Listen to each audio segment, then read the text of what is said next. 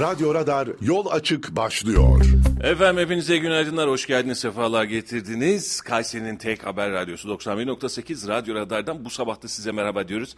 Yine geciktik bir miktar hakkınızı helal edin. Güzel bir Kayseri sabahı var. Kar yağacak haberinin belki de e, destekçisi olarak hava hafif tatlı, e, hafif ılıman, e, dünkü kadar ayaz değil ama bugün de gün içerisinde beklenen kar yağışı nedeniyle özellikle e, birkaç saat içerisinde başlaması, yer yer başlaması beklenen kar yağışı sebebiyle de böyle tatlı bir hava, e, bir Mart havasından daha çok Şubat havasına benzer ama inşallah son karlarımız ve mevsimin normalleşmesiyle beraber de daha güzel bir Kayseri'ye doğru dönüşeceğiz artık yavaş yavaş. Yeşillenmiş, yavaş yavaş çiçekleri açmış bir Kayseri'ye de döneceğiz. Efendim hepiniz hoş geldiniz, sefalar getirdiniz. Bugün de saat 9'a kadar sizlerle birlikte günü gündemi, dünü, bugünü yarını Türkiye'yi ve Kayseri genelindeki e, yaşananları sizlerle değerlendirmeye çalışacağız. Kendimizi yorumlamaya çalışacağız. Sürçülisan edersek şimdiden affola. Yeniden hoş geldiniz. Ben Mustafa Bayram. Ben Melih.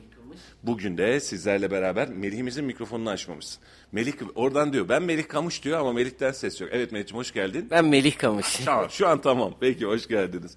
Ee, bugün de günü gündemi değerlendireceğiz. Ee, memleketin havası aslında bugün açıklanacak faiz kararına birazcık e, katkılı durumda ve şu an onu bekliyor yana yana. Acaba yarın ne olacak, nasıl gidecek? E, bugünkü faiz kararından sonra piyasaya ne oturacak diye. Dün FED 3 e, yıl aradan sonra faiz arttırarak e, beklentileri gerçekleştirmiş oldu. Bakalım Türkiye Cumhuriyeti Merkez Bankası durumu nasıl inceleyecek ve nasıl değerlendirecek?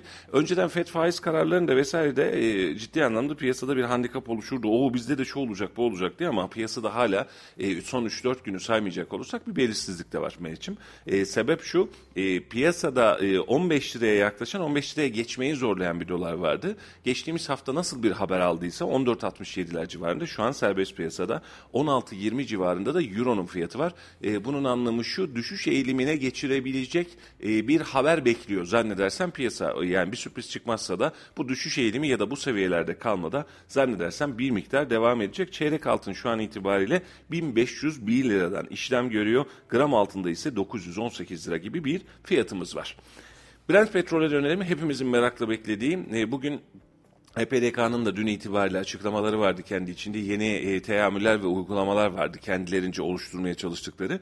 Brent petrol fiyatı dünya genelinde dün düşüşteydi. Yaklaşık olarak 97 dolar, 96 dolar seviyelerine kadar düştü. Şu an itibariyle 99 dolar 73 sent e, yani 100 dolar bandında Brent petrolün akışı devam ediyor. Ama muhtemel itibariyle Ukrayna krizinin hafiflemesi sebebiyle daha doğrusu tarafların e, birbirine pozitif mesaj aslında birbirimizi seviyormuşuz ne kadar güzelmiş filan demesi üzerine e, birazcık daha rahatlığa doğru çevirmeye başladı. 100 dolar seviyesinden de ben muhtemelen şahsım adına söylüyorum bunu bu bir tahmin değil ama e, öngörü olarak söyleyelim. Önümüzdeki hafta itibariyle yeniden 90 dolar seviyesine kadar da düşebileceği ihtimalinde göz önüne alıyorum. Bu da e, dün gerçekleşen indirimle beraber akaryakıt fiyatlarına yeniden bir indirim olarak yansımış oldu.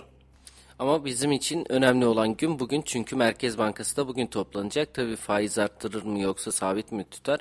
Onların da belirleyeceği konu önemli. Çok fazla söylenti var. Yani bir taraftan mesela kesin faiz arttıracak diyenler var. Yok canım sabit bırakacak diyenler var. İndirim bekleyen yok çok şükür. Hani piyasa anlamış oldu bunu. Ee, ama faiz arttırır mı yoksa sabit mi bırakır? Arttıracak olursa kaç bas puanlık bir artış yapar? Ee, bu da önümüzdeki günlerin belki de belirleyicisi olacak. Piyasa akışının da belirleyicisi olacak. Ee, ama e, piyasayı sabit tutmak adına doları ve euroyu bu civarda sabit tutmak adına bir operasyon gerçekleşeceğini ortalama olarak görebiliyoruz Melek'ciğim.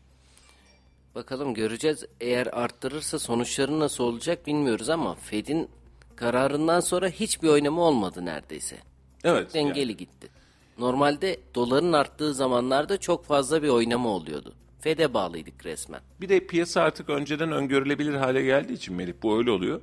Geçen sene Beşiktaş'ın şampiyonluğunda Beşiktaş hissesi alan arkadaşlarımız vardı. E, hisse senedi yani sonuçta borsadan hisse senedi alıyor. Şimdi düşünsene Beşiktaş şampiyon oldu olacak artık son maçlar ya alalım dediler. O zaman ne kadardı hisse yanlış hatırlamıyorsam 9 liralar filan civarındaydı. 9-9,5 liraydı bir hisse senedinin e, öngörüsü. Beşiktaş şampiyon oldu. Ee, herkes zannediyor ki artacak hisler düşmeye başladı. 8 lira, 7 lira, 7,5 lira. Bu arada Türkiye Kupası'nı kazandı. Ya en azından buradan yürür. Yine düşmeye başladı. Dediler ki aman Şampiyonlar Ligi'ni falan kazanmasın biz mahvolur. Piyasa beklentiyi öncesinden satın aldığı için oyununu buna göre kuruyor. Bence bu haftaki yaşanan zaten e, güncelleme ve fiyatların dengeye oturması veya doların yeniden hız kazanmak yerine yeniden geriye doğru hafif eğilimi e, bence e, Perşembe gün gerçekleşecek. Hem FED kararını hem de bu Perşembe yani bugün gerçekleşecek olan Merkez Bankası kararının sonucunu önceden satın almak anlamına gelecek. Piyasa nasıl oynar bugün? Saat 2'de açıklanacak yanlış saat hatırlamıyorsam. E, 2'de açıklanacak yapılan açıklamada denge bozulursa, beklentinin dışında ya da tersine bir karar çıkarsa ani bir artış, yükseliş ya da düşüş görme şansımız da zannedersem olacak gibi görünüyor. Ama şu an beklentiler içerisinde bugüne kadar devam etti. Merkez Bankası e, faiz yani 2-3 ay önceki o faiz indirim sürecinin başladığında da açıklamalar ve sonrasında yine beklentiydi. E, sadece piyasa tutmamıştı. İnşallah memleketimiz adına ve bizler adına hayırlı olur. Çünkü artan maliyetler karşısında esnafımızın, sanayicimizin, çalışanımızın, çiftçimizin e, kötü hallerde olduğunu görüyoruz ve biliyoruz. E, doların artması bu halleri daha e, sıkıntılı, daha sancılı hale getirmiş olacak çünkü. Peki sizin düşünceniz ne bu konuda? Artar mı yoksa sabit mi kalır? Bir önceki konuştuğumuzda hafta başında artması yönünde bir tahmininiz de vardı. Valla ben e, o tahmini şöyle yaptım. Sosyal medya gündemiydi o daha çok. Sosyal medya gündeminde vardı bu. E, 20, 250 bas puanlık bir artış olması lazım. Merkez Bankası bunu teklif etti. E, hatta 600 bas puana kadar arttırılmalı dedi ama 250 bas puan arttırılacak diye bir söylenti oluştu. Söylentinin kaynağını bilmiyorum ama Twitter bu anlamda birazcık yoğun gidiyor özellikle bu dönemlerde. Ki o gün itibariyle de piyasanın düştüğünü görünce zannedersem tespit doğru diye düşündüm. Yani o gün çünkü piyasa buna döndü. Yani tamam evet e, yani bunu satın aldı. E, geçen haftaki günden buydu. Yani 250 bas puan civarında bir artış. Yani şu an e, 14 olan faizlerin işte ne yapıyor? 16,5 seviyesine gelmesinden bahsediliyor. E, peki olur mu? Şimdi reel ekonomi anlamında bakacak olursak olmalı. Yani çünkü sen bankalara vermiş olduğun krediyi %14'ten kullandırmak üzerine bir taahhüde giriyorsun faizi düşürmek adına. Ama piyasadaki fiyat e, faiz fiyatı şu an %25. Banka senden %14 alıyor. %25'e vatandaşa, işverene ya da birine satıyor bu parayı. E peki biz ne yapıyoruz? Faiz sebep enflasyon sonuçtur dediğimiz günden bu tarafa sadece faizimizi göstermelik olarak düşük tutmaya çalışıyoruz ve bunun ceremesini ödüyoruz. İşte bunun ceremesine 7 lira 8 lira olan doları 14 liraya, 14,5 liraya, 15 liraya satın almak anlamına geliyor. Yani Allah göstermesin 18'e kadar çıktı ama tam 18'den yeniden düştü dediğimiz yerde şu anda da 14 küsur, 15 civarında, 14,5'un üzerinde. 15'i geçti geçecek diye her an bekliyoruz. Hani burada faizi düşük tutuyorum e, göstergesinin ya da mantığının Türkiye açısından bir artısı olmadı Meriç'im. Yani artısını boş ver biz çok ciddi kayıp yaşadık. Üstüne bir, üstüne bir de savaş savaş ekonomisi ve emtia fiyatlarının artışıyla kanımız kurudu. Yani burada zaten hükümete eleştirdiğimiz en temel nokta. Şimdi yanınızda dibinizde savaş olur bir savaşın içindesiniz. Ya yoklukta çekersiniz patatesle de baş başa kalırsınız. Onu bile bulamazsınız. Burada yanında bir sıkıntı yok. Ama bir önceki seferde bizim kendimizce yapmış olduğumuz uygulamalarla bir kararla biz normal bir ekonomik sistemden gitmeyeceğiz. Herkes yanlış biliyor. E, faiz sebep enflasyon sonuçtur. Yoksa enflasyon sebep faiz sonuçtur diye öyle bir dünya yok dedik. E, bunun da böyle olmadığını 3 ay içerisinde görmüş olduk. Şu an bence bu adımdan geri adım atmak faiz ülkesi haline dönüştürmek adına demiyorum ama piyasayı faiziyle beraber, normal piyasasıyla beraber normalleştirmek ve yapısal çözümler, üretimsel çözümler üretmek Türkiye'nin çıkışı. Ama biz inat edeceğiz, biz bunun altında kalmayız. Ee, biz bu noktada da devam edeceğiz. Hatta faizi daha da indireceğiz filan dersek biz zaten 3-4 ay içerisinde bu işin içinden çıkamaz hale geldik Meli. Ee, önümüzdeki dönemde hiç çıkamaz hale geliriz yani. Bu bizim için çok tatsız sonuçlar getirebilir. Madem ekonomiden gidiyoruz, ekonomiyle devam edelim o zaman. Yarın için e, bu gece yarısından itibaren indirim geldi. Herkesin beklediği motorine evet. ve benzine. Evet. Benzin litre fiyatında 62 kuruş, motorine litre fiyatında 1 liralık bir indirim söz konusu. Motorin yeniden 19 lira bandı, şey 18 lira bandına geldi. Şu an benzin 18.83, motorin 19.88, LPG 11.17 lira. 19'un altındaydı ben motorin. Haberde bu şekilde geçilmiş. Yani dün Kayseri'de tabelaya baktığımda şöyle gördüm Meriç'im. Emin değilim. Hatta e, bir dinleyicimiz, takipçimiz de e, şey atarsa, SS atarsa, ekran görüntüsü atarsa seviniriz de dün 19 yani 20 liranın üzerinde fiyat yoktu. E, bir de üzerine bu gece gelen indirimden bahsedecek olursak bunun birazcık daha düşmüş olması zannedersem muhtemel. E, benim tahminime göre eğer yanlış biliyorsam lütfen düzeltin. Şu an itibariyle mazot fiyatı 18 küsürler civarına geldi. Benzin fiyatı da e, ne kadar olması lazım? Tabii tabii. Dün bu söylediğim fiyatlar dünkü fiyatlar, gün- indirimsiz güncel fiyatlar. Aynen. Yani şu an itibariyle 18 küsür civarında mazot fiyatlarımız, motorun fiyatlarımız var. E, benzin fiyatları da yine 18 civarında, 17.90, 18 civarında, o Hemen civarda oynayacak gibi görünüyor. E, psikolojik olarak güzel ama şimdi e, vatandaşın da verdiği ve alıştırdığı tablolar var. Bunu sosyal medyada bol bol görebiliyorsunuz. E, işte en son e, Brent petrol 100 dolarken e, mazot 10, 16 liraymış. Şimdi bu fiyatı alıyoruz diyor vatandaş kendince. Haklı mı? Haklı ama en son 100 dolar civarındayken üzerinde ÖTV farkını oluşturmamıştık. ÖTV farkını sonradan çıkarttık. Yaklaşık 2 küsür lira civarında bir ÖTV farkı vardı mazotun üzerinde. Onunla beraber bu fiyatlara gelmiş oldu. EPDK'nın bugün e, açıklamaları vardı. Sen de o açıklamayı açabilirsen sevinirim. E, oradan da gitmiş olalım. EPDK diyor ki e, Enerji Piyasaları Düzenleme Kurulu benzin istasyonlarının daha önceki dönemde siyasetçilerin de gündemine giren e, bir malzemesi vardı. Dediler ki e, işte süreçte e, karımız yetmiyor. Çünkü biz mazotu 7 lira satarken de örnek olarak veriyorum. E, bu şeyde yayında problem açıyorum şimdi. Problem yok. Okey. Ee, şeye geçtiğimizde sen söyleme Mehmetciğim adını akaryakıt istasyonları bize bu para yetmiyor dediler. Yani yetmiyor. Niye yetmiyor? Çünkü 6 lira 7 lirayken biz bu anlamda e, sıkıntı yaşıyorduk. Bu 6 lira 7 lirayı çıktık. E, 17, 17, 18, 19 liraya geldi. Biz hala aynı fiyattan kar ediyoruz. Aynı oranda kar ediyoruz. Çünkü oran değil arada sadece rakam marjı var. Şimdi personel maliyetim arttı, elektrik maliyetim arttı, yakıt maliyetim arttı, sermaye maliyetim arttı. Bunlardan dolayı bizim karımızı lütfen arttırın diye EPKİS'in açıklamaları vardı, işverenlerin açıklamaları vardı. E, dün EPDK buna da noktayı koydu. Dedi ki karınız yeter size. Yani e, bu, bu yeterli bir süreç dedi. E, bunu belirleyecek biziz. Kendinize göre de fiyat oynatmayın. Tavan fiyat oynamasına, uygulamasına da gideriz dedi. Burada da tabiri caizse kesti araladı. Hatta yani Epkis için biraz kendi reklamlarını yapmak için Epkis'in yaptığı yanlış. Bununla ilgili savcılığa suç duyurusunda bulunduk. Vatandaşlara akaryakıt istasyonlarına yığıyorlar dedi dün. EPDK Başkanı Musa Yılmaz. Ee, ya bu birazcık sıkıntılı. Vatandaşı yığıyorlar da zam gelecek. Yani nasıl yığmasınlar? Zam gelecek mi? Gelecek. Gelecek. E, ne yapsınlar? Yani vatandaş gelmesin gitmesin. Durum böyle gitmiyor ki. Yani vatandaş gelecek zam geleceğini duyunca ona göre hareket ediyor. Deposunu fulluyor. Bak mesela iki gündür benzin alacağım almıyorum. Bugünkü indirim beklerim. E, önemli mi? Abi çok da önemli değil. Boş ver sana koymaz diyeceksin ama 72 litre aracın deposu yakıt alıyor. İki gün içerisinde 2 liraya bulmuş. 140 lira fark ediyor. Vallahi kimse havadan vermiyor bana bu parayı. Ya mecburen beklemek zorundayız. Yani oraya gelecekse de zam hep ekmeklerden vesaire de örnek veriyorduk. Ne oldu? Yani insanlar aylık 50 lira kar edebilmek için o ekmek kuyruğunda bekliyor. Aynen öyle. Aynı şekilde mazot kuyruğunda adam hesaba bakıyor. Sizin dediğiniz gibi 140 lira ne? Elektrik faturası ya. Bir elektrik faturasından kar etmiş oluyorlar. Evet. O yüzden aslında çok küçük rakam gibi gözüküyor ama gerçekten büyük rakamlar ve vatandaş da bunu gördükçe diyor ki girerim o sıraya beklerim. 20 lirasını o kuyrukta yakarım ama 120 lira benim cebime kar kalmış olur diyor.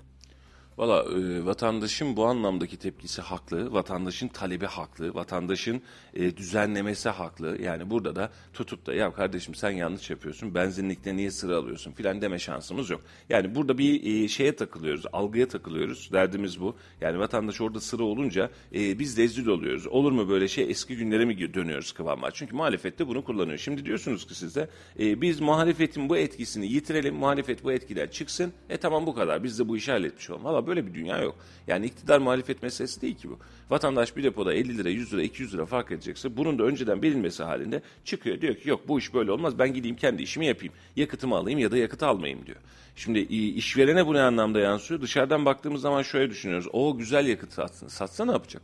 Memleketteki kullanacak yakıt belli. Hani bugün satmazsan yarın satacaksın. Yarın satmazsan öbür gün satacaksın.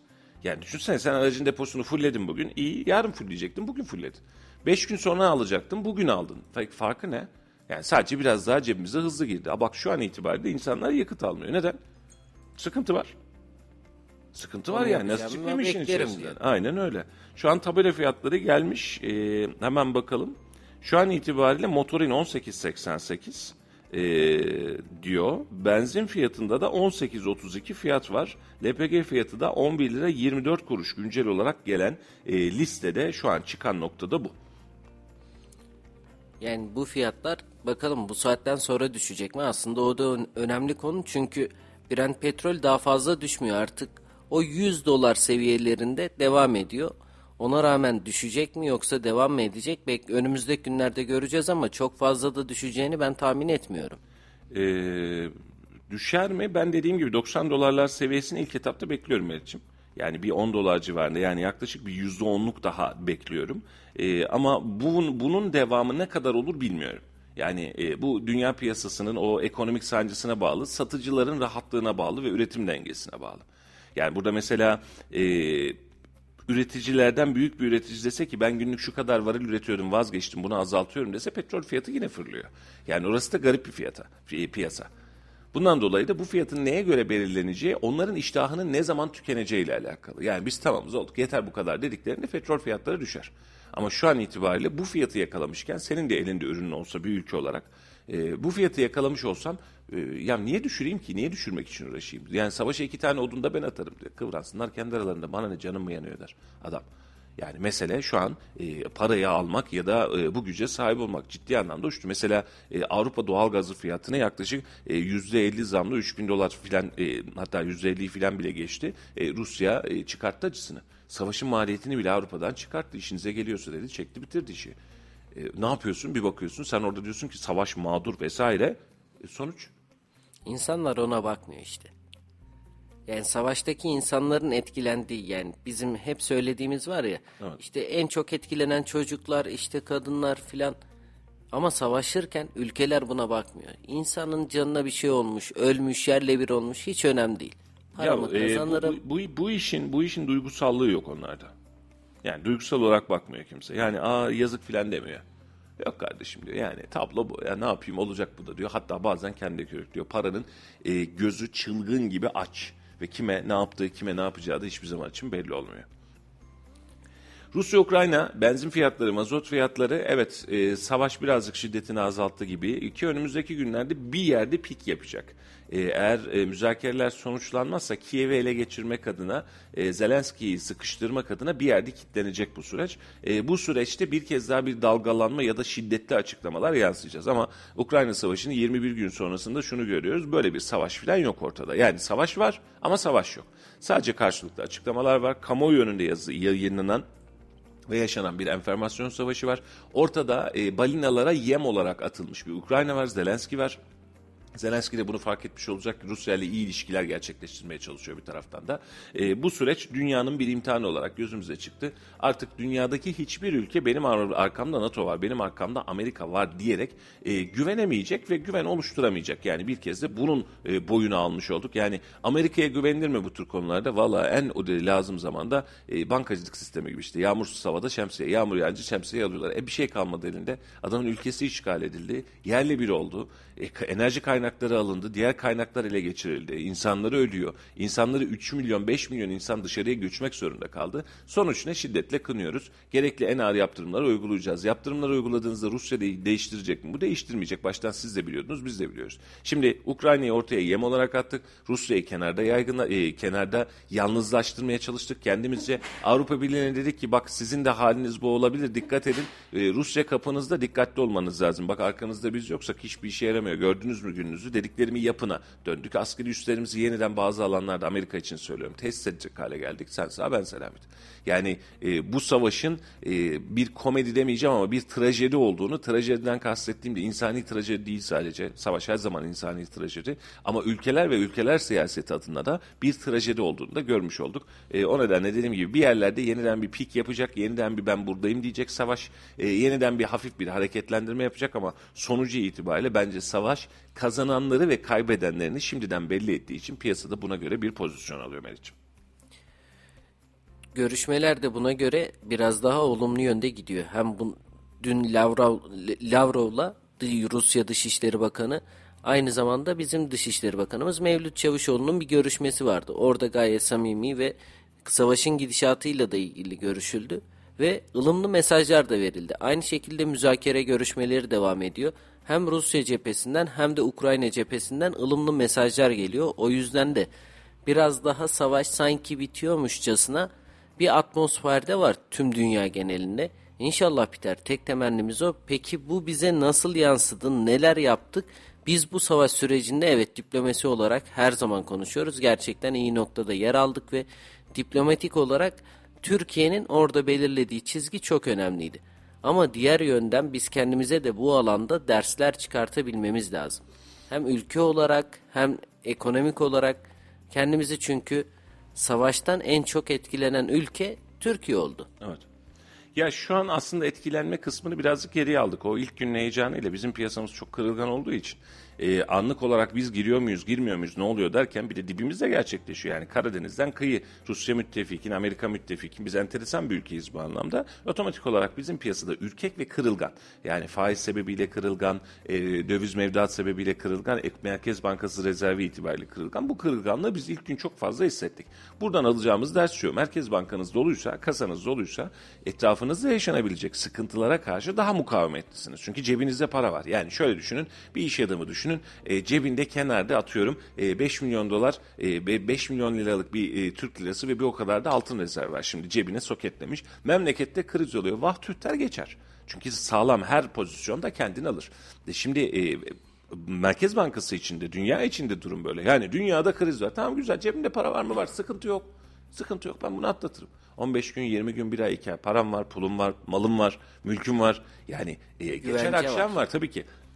Mesela şöyle düşün, e, savaşa girdiğinizde ya da etrafta engel olduğunda benim iyi ki evim var diye düşünmezsiniz. O an barınma ya da bir eve sahip olmak, kiracı da olsanız orada oturursunuz. Ama cebimde param var mı önemlidir. Mesela kriz zamanlarında yaşarız. Sokağa çıkma yasağı dedi o zaman Süleyman soruyor. O Lupo krizini yaşadığımız dönemde herkes markete koştu. Niye? Mutfağımda bir şey var mı? Bankamatiğe koştu. Cebimde param var mı? Çünkü ortada kalabilirim. Yani açlık ve ölüm başka bir... Ya ülkeler açısından da aynı insani olarak düşünebilirsin bunu. Merkez Bankası'nın rahatsızlığı sebebiyle biz rahatsız olduk ama sonrasında hızlı toparladık. Hani bir savaşa girmiyoruz. İki tarafı da aman e, mesafeli duruyoruz deyince bunu hızlı toparladık. Bence çıkartılabilecek derslerden biri her ihtimale karşı ihtiyat akçemiz kenarda hazır bulunacak abicim. Cebinde ol olacak. Yani bir kenarda nakitin olacak anladın mı? Ya o ora bura demeyeceksin. Cebinde duracak. O sıkıntı var mı? Sıkıntı var. Tamam ben buradayım diyeceksin geçeceksin. Bu olmadığı için bu sıkıntıyı yaşadık. Biz alınacak derslerden bir tanesi. İki, e, gıda stoklarımız açısından ne kadar sıkıntı çektiğimizi gördük. Ve burada memleketin tamamı için en önemli noktamız şuydu Melik belki de bizim kendi kendine yetebilen ülke pozisyonuna hızla geçmemiz lazım. Şu an buna uygun adımlar atılmaya çalışılıyor. Zayıf adımlar ama atılmaya çalışılıyor. Bu kriz devam etsin ya da etmesin. Buradan önemli bir ders olarak bunu çıkartmamız gerekiyordu. İnşallah çıkartırız. E, Bir başka nokta enerji konusunda dışarıya bağımlı olmamamız gerektiği gerçeğini çıkarttı ortaya. İran'a da bağımlı olsan, Rusya'ya da bağımlı olsan, Ukrayna'ya da, Azerbaycan'a da bağımlı olsan dışarıya bağımlıysan enerji konusunda enerji senin ana temelin. Yani düşünsene radyoya geliyoruz şimdi binaya sabah iş yapacağız elektrik yok. Niye? Enerjide bir yere bağımlısın. E, vermiyorum dediği zaman kalıyorsun işte ortada. Sen iş yapacaksın. Umurunda değil ki vermiyorum dedi. Senin e, can evinden vuruyor seni. Yani e, her şeyin elinde, iplerin elinde. Bunun için enerji konusunda da ne kadar dikkatli olmamız gerektiğini bence bize gösterdi. Belki de bir başka nokta e, bunu tebrik ettik baştan beri hala da aynısını söylüyorum. Politik olarak durmuş olduğumuz yeri de bir kez daha teyit ettik. Birinin adamı olmak, birinin e, adına kılıç sallamak yerine biz ortada kendi menfaatlerimiz için dostlarımızı korumak adına hem bir tarafa silah sattık hem bir tarafa tamam sen de ya şuradan bir bastırın NATO ne yapıyorsunuz dedik. Öbür tarafa da dedik ki ya sen de yani yapma ama yani ben de sana da kapılarımı kapatmayacağım. Bu da senin kendi davan benim meselem değil dedik. E, çok kaypak bir düzen gibi görünüyor ama dünya siyaseti bunu kaldırır. Yani ben niye iki kişi kavga ederken taraf olmak zorunda kalayım? En fazla ayırmaya çalışırım doğru mu? Biz de ayırmaya çalıştık. Çağırdık Türkiye'ye. Ya ayrılın da tamam birbirinizi yemeyin filan dedik. Onlar da ıhmı filan dediler gönderdik. Abi ayrılmıyorlar ne yapalım dedik çıktık. Biz görevimizi yaptık. Yakındaki insan olarak bir kavgada iki tarafa biraz ayrılsanız mı acaba dedik. Ayrılmamış tamam geri çekildik bu kadar. Yani e, dış politika konusunda özellikle şu son 15-20 gündür yaptığımız uygulamalar yerindeydi bakın takdire şayandı. Eğri eğri doğru. Mesela bayrakların Ukrayna semalarındaki başarısı silah sanayimiz ve silah sanayimizin psikolojik üstünlüğü açısından önemliydi. Yani e, ya Türkiye mi yok canım filan denilen bir yerde ya lan adamların bayrakları var yani adam dört tane gönderiyor ve koca bir e, orduyu yok ediyor dedirtebildik. Bu da bence önemli nitelikti. Belki başka savunma unsurları silah sanayindeki başka unsurları da orada test ettik ya da test ettiriyoruz o da ayrı bir hadise. Yani burada savaşın kazananı tarafındayız kaybeden tarafta olsak bile yani Ukrayna'ya silah vermiş olsak bile ama yine toplamda söylüyorum nereden bakarsak bakalım nasıl görürsek görelim e, biz bu işin içerisinden ekonomik olarak sağlam olmamız gerektiğini üretimsel olarak sağlam olmamız gerektiğinin altını çizdik. Koca koca kalın harflerle çizmiş olduk. Ve bununla ilgili şu an için yeni üretimler de yapıyor Selçuk Bayraktar.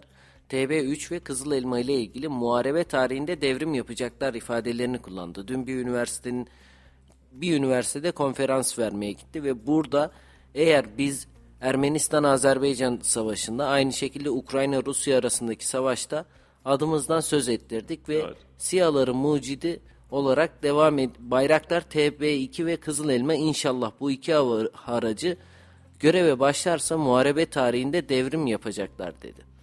Ee, evet yapacaklar, yapmaya da devam ediyorlar. Bu konudaki yatırımları güçlendirmemiz lazım. Sadece silah sanayi değil, savunma sanayi beraberinde üretim ve sanayileşme ile alakalı da bizim devrimsel nitelikte değişiklikler yapmaya ihtiyacımız var. Ee, ben hep söylüyorum, e, bayrakları ayrıyeten, Selçuk bayrakları ayrıyeten tebrik etmek lazım. Hep daha önce de söyledik ya, şimdi damat var, damat var. Birine nasıl bakıyorduk, birinde omzumuza alıp taşıyasımız var. Helali hoş olsun. Yaptığı ve kazandığı ne varsa, e, rahmetli babasıyla beraber çok uzun süreçli bir çalışma bu. E, Cumhurbaşkanımızın da damadı. Ben bu anlamda bir kaygı yaşamıyorum. Ben sadece şunu söylüyorum. Damat var, damat var. Olabilir, problem değil. Ama ben şunu sorarım. E, eğer damadımız olmasaydı, e, Melih böyle bir icat yapsaydı ya da bu işin içerisinde olsaydı ne kadar hareket edebilirdi? Bunu eleştiri olarak söylemiyorum. Bakın sakın kimsenin yanlış anlamasın. Bizim memleketimizde eğer fırsat ve imkan verilirse ortaya çıkabilecek cevhere sahip belki de yüzlerce Selçuk Bayraktar var. Doğru mu? Azıcık hareket ettiğinde sen bu işi bilmezsin, yapamazsın. Bu senin boyunu aşar, sen karışma. Bunu da mı sen yapacaksın deyip Hani meşhur e, şey vardı ya icat çıkartma oğlum diye e, baba, kafaya vuran babaanne vardı ya evde. Biz toplumsal olarak bu haldeyiz. E, buradan e, birisi bu torbayı yırttı. Yani bu, bu bu iş böyle değil dedi. Ben bu kazanda değilim bak bunlar yapılabiliyor dedi babasıyla beraber kendilerinin sanayisiyle beraber bir şeye inandılar ortaya çıkarttılar hareket ettiler ve başardılar. Şimdi buna benzer uygulamaları başarabilecek Türkiye'deki insanları keşfedebilmek adına bir sistem oluşturmak lazım. Onların size çok yakın, size çok uzak ya da mali gücü çok yüksek olmasa da çok rahat hareket edebilmesi lazım. Mesela her sene yapılır değil mi? TÜBİTAK yarışmaları var, bilim yarışmaları var, ödüller var vesaireler var. Ne oluyor bu çocuklar ya? Her sene birilerine ödül veriyoruz değil mi? Yani çok iyi proje şöyle yaptı, dünya genelinde bizi sergiliyor. Ne oluyor bu çocuklar? Yani çok özel üniversitelerin burslu alanlarına yerleştirmenin dışında, özel üniversitelerinin kendi içlerinde kendileri için değerlendirmelerin dışında ne yapıyoruz bu çocuklara? Mesela birazdan ondan da bahsedeceğiz. Dün e, bir burada biliyorsun e, fuar vardı. İKAF vardı. Evet. E, İnsan kaynakları fuarıydı ve birçok üniversite öğrencisi civar illerden dahi gelip İKAF'a katıldı. Bakıyorum devlet kurumları dediğimiz yerlerin önünde sıra vardı. Mesela Halk Bankası, mesela Adalet Bakanlığı, mesela Aselsan. Bunlar hep devlet kurumuna yakın ya. Buraların önünde sıra vardı. Bakıyorum buradan biz bir mobilyacı bir e, sanayicimiz gitmiş. Kötü bir sanayici değil ha iyi bir sanayici yani büyük bir sanayici. Önünde adam yok. Ya yukarıda sıradan geçemiyoruz. Ben bakmaya gittim hani e, basın mensubu olarak da gittik. Hem de bir kokuyu almaya gittik. E, ya şöyle bir aradan geçmeye çalışıyorum. Yerinden çıkamıyorum. Yani yerimden çıkamıyorum böyle ya yer yok standların önünde. E, bakıyorsun özel sektöre kimse yok. Kimse yok. Hani bunu da haricen konuşuruz bugün itibariyle ama iki hafta ayrı bir dünyaydı. Ee, bunun için e, bizim insanlara bu imkanı verebilecek özel sektör teşebbüslerini, rahatlıklarını ve gelişimlerini sağlayabilmemiz lazım. Yoksa biz Türk milleti gerçekten Atatürk'ün dediği gibi zekidir. Atatürk sadece gaz vermek için söylemiş çalışkandır diye tembeliz. Yani orada gaz vermiş yani o belli ama e, zeki olduğu konusunda dünya tarihi bunu bilir.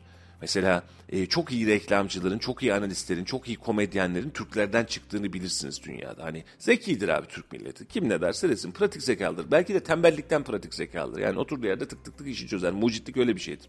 Ama yapar. Ama sen bu zeki insanlara çözüm yolu ve süreç üretebilecek misin? Bu insanlar bir icat çıkartmak için hareket edebilecek mi? Bu kısım önemli. Eğer bu kısmı da yaparsak çok çok daha rahat bir süreç yaşayacağız. Şimdi ufak bir reklam arasına gidelim. Şöyle ki e, hem İKAF'ı konuşacağız hem meşhur e, dün gündem olan e, yardıma muhtaç ailenin odasında çıkan, e, içeride çıkan malzemelerden konuşacağız. Kayseri'ye döneceğiz. Ticaret borsasının bir açıklaması var. Buna döneceğiz. Ama minik bir reklam arası ardından buradayız. Bir yerlere ayrılmayın. Radyo Radar yol açık devam ediyor. Melih ile yol açık. Buyurun efendim. Hoş geldiniz yeniden. Kısa bir ara verdik. Hakkınızı helal edin. Yeniden döndük. Buradayız. E, dün Kayseri'de gerçekleşen olaylardan birazcık daha bahsetmek istiyoruz. Aslında birkaç tane konu başlığımız var. Özellikle üstesinden gelelim, konuşalım diye bahsettiğimiz. Dün e, sabah yayınına da almak istedim aslında ama Ticaret Borsası'nın bir açıklaması vardı Recep Bağlamış'ın. E, bence e, önemli bir açıklamaydı. Önemli bir nitelikti. E, bunu da görmek lazım. Çünkü mesele itibariyle memlekette yaşanabilen ve tarımın, e, tarım hayvancılığın e, dengesini değiştirebilecek bir açıklamaydı. Demiş ki Recep Bey, süt üreticileri maliyet oranında fiyat arttıramıyor. Süt üreticileri artan maliyetler nedeniyle zor günler geçiriyor. Kayseri Ticaret Borsası Yönetim Kurulu Başkanı Recep Bağlamış şu anda 4 lira 70 kuruştan satılan çiğ sütün litre fiyatının artan maliyetler nedeniyle 8 liraya çıkması gerektiğini açıklamış. E, bu kısım önemli. Üretimin sürdürülebilir olması için 1 litre süt fiyatına üreticinin 1,5 kilo yem alabilmesi gerektiğini vurgulayan Bağlamış, fiyat e, fiyatın belirlendiği Aralık ayında parite 0.93 iken Ocak ayında 0.94, Şubat ayında 0.97, Mart ayında ise 0.84 olarak gerçekleştiriyor. Yani e, uygulamamız gereken e, süt fiyatının yem fiyatına oranından bahsediyor. Pariteden bahsettiğimiz o dolar e, euro paritesi değil. Süt üreticileri hala sürdürülemez seviyelerin altında bir pariteyle üretime devam etmek zorunda kalıyor. Yemin kilosuna ödediği para ise 5 lira 35 kuruş. 1 litre süt sattığında 1 kilo yem bile alamıyor yani zarar ediyor. Bu uzun yıllardır görmediğimiz bir durumdu. Yem başta olmak üzere elektrik, mazot, ilaç, tohum, işçilik, e, veteriner hizmetleri gibi bütün maliyetlerimiz ciddi oranda artarken sürdürülemez fiyatlarla üretime devam etmemiz artık mümkün değildir demiş. Yani e, açıklama bence çok yerinde ve zamanında bizim de kaç gündür belki de konuştuğumuz hadise bu doğru mu? Yani çiftçiyi desteklemezsek, çiftçiyi hareket ettirmezsek bırakın sütü yarın o sütün sahibini de bulamayacağız. Eti de bulamayacağız. Yani bunların her birisi ayrı ayrı sıkıntı haline geliyor. E, süt e, hayvancılığı sektörünün sorunları üzerinden devam etmiş. Hemen şuradan devam edeceğim. E, siteye geçtim çünkü. E, Ya bunu yaparken ben bir yorumla devam edeyim. Şimdi Recep Bey'in bu anlamda açıklamaları çok kıymetli. Çünkü biz her zaman konuşuyoruz. Tarım anlamında, çiftçi anlamında destek verilmesi lazım ki bizim kendi üretimimize değer verilsin. Bakın e, aynen e, dediğimizi aslında Başkan Bey söylemiş. Üretime devam edebilmemiz ve damızlık hayvan kesimlerinin durması için bizim uzun zamandır konuştuğumuz hadise. Ya hayvan kesiliyor yani dişi hayvan kesiliyor olmaması lazım. Bu neden neredeyse bir cinayet dediğimiz noktaya geliyoruz. E, bunun durması için ya sattığımız çiğ süt fiyatı bir buçuk pariteye denk gelecek şekilde 8 liraya çıkarılacak ya da çiğ süt fiyatı arttırılmasın deniliyorsa ilgili pariteye denk gelecek şekilde yem fiyatlarında indirim yapılacak ki bütün üreticilerimiz bu fiyatlardan yem alabilsin demiş. Açıklama çok önemli onun için tamamını okumaya çalışacağım. E, affınıza sığınacağım bu konuda da. Üretime devam edebilmemiz ve damızlık hayvan kesimlerinin durması için demiş. Bu kısmı biraz önce okumuştum. Yem fiyatlarında yaşanan sürekli artışa karşıtır. Süt fiyatlarının yerinde saydığını belirten başkan bağlamış. Süt yem paritesi üretici aleyhinde bozulmaktadır. Buna karşılık Toprak Mahsulleri Ofisimiz ithal ettiği arpa ve mısırı üreticiye piyasa şartlarına göre daha ucuza veriyor. Fakat hayvanlara sadece bu iki ürün yedirilmiyor. Bakın önemli bir başlık daha. Çok önemli bir başlık. Ne diyor? Toprak Mahsulleri Ofisi arpa arpayı dışarıdan ithal ederek bizi ucuza vermeye çalışıyor diyor. Peki süt üreticilerini kurtardık Melik'ciğim. Kim gitti? Bu sefer de tarım çiftçi anlamında Çiftçi gitti. Yani Toprak Mahsulleri Ofisi diyor ki ya sen pahalıya satıyorsun. Peki kardeşim ben ucuzda halledeyim. Nasıl olacak bu iş? Şimdi süt çiftçisini kurtarıyoruz. Süt, süt çiftçisini kurtarırız derken normal çiftçinin de e, darıyı ekiyoruz. Çıkamıyor işin içerisinden. Devam edelim. Yem ham maddelerinde yaşanan artışı durumlarında e, yaşanan artış durumlarında yem üreticisi fiyatlarını güncelleyip arttırabilirken süt üreticisi maliyetleri arttığında fiyatları arttıramamakta ve zarar etmekte. Girdi maliyeti artarken serbest ama çıktı maliyeti artarken serbest değil. Kısaca bunu diyor Başkan Bey. Karkas etin kilosunun 80 lirayı bulduğunu belirterek konuyla ilgili olarak şunları söylemiş. Normal şartlarda üreticinin, yetiştiricinin, besicinin çok sevinmesi gerekirken artan fiyata da üzülüyor. Fiyatın daha artmasından da endişe duyuyor. Maliyetler yem fiyatları dikkate alındığında karkas etin daha yüksek olması gerekiyor. Ancak artan fiyatlar nedeniyle talepte yaşanabilecek daralma ve olası ithalat riski üreticimizi zor durumda bırakacak demiş. Ee, ve üreticilerimizin artan kırmızı et fiyatı nedeniyle düve inek kesiminin artmasından endişe ediyor. Süt ucuz olunca süt inekleri hayvancılığın geleceği olan düvelerin kesimi hızlanıyor. Bu nedenle süt yem paritesine uygun olarak çiğ süt alım fiyatının mutlaka 8 lira seviyesine çıkartılması ve yeme zam geldikçe maliyetler arttıkça çiğ süt fiyatının da güncellenmesi gerekiyor. Bunun için Ulusal Süt Konseyi acil toplanmalıdır. Piyasada yaşanan sorunun sadece seyredilerek çözülemeyeceği aşikardır. Üreticilerimizin en büyük talebi süt fiyatlarının pariteye bağlı olmasıdır. Bu hayati bir mesele ve zorunluluktur. Fiyatlar gerekirse aylık değişmek zorunda. Bu durumdan sadece üretici zarar görmüyor. Hep beraber ülke olarak zarar görüyoruz demiş. Yani çiftçinin şu anki isyanı kısaca diyor ki yem fiyatları çok yüksek. Benim bu yem fiyatlarıyla bu süt fiyatlarına bağlı kalmam mümkün değil. Ben sattığım bir kilo e, sütle ben bir kilo yem alabiliyor, alamıyorum ki burada en az benim bir buçuk paritesini oturtmam lazım. Yani bir kilo süt satıyorsam bir buçuk kilo yem alabilmem lazım ki ben karlılığa dönebileyim. E, buna dönemediğim zaman da ben ne yapacağım? Dişi hayvanı kestireceğim. Bu işi yapmaktan vazgeçeceğim ve zarar edeceğim. Bunun için diyor lütfen bizim ürünlerimizi ve üretimi süt fiyatlarını belli bir konsey kararına bırakarak e, istediğin zaman arttıramayacağım bir durumdan çıkartın. Bu pariteye uygun sağlayın ya da aradaki farkı devlet bize ödesin ya da yem fiyatını düşürsün problem değil. Ama süt üreticisi şu an itibariyle sıkıntıda ve bu işin içerisinden çıkamayacak durumda diyor Recep Bağlamış. Recep Bağlamış'ın e, önerileri çok kıymetli çünkü sivil toplum kuruluşları ile ilgili her zaman konuşuyoruz ve çiftçileri de destekleyen bir açıklama olmuş. Bir Mustafa Bey mesela bir mesaj atmış şimdi WhatsApp'tan. Abi Recep Bağlamış'a söyler misiniz? Süte zam geldiği an yeme de zam geliyor.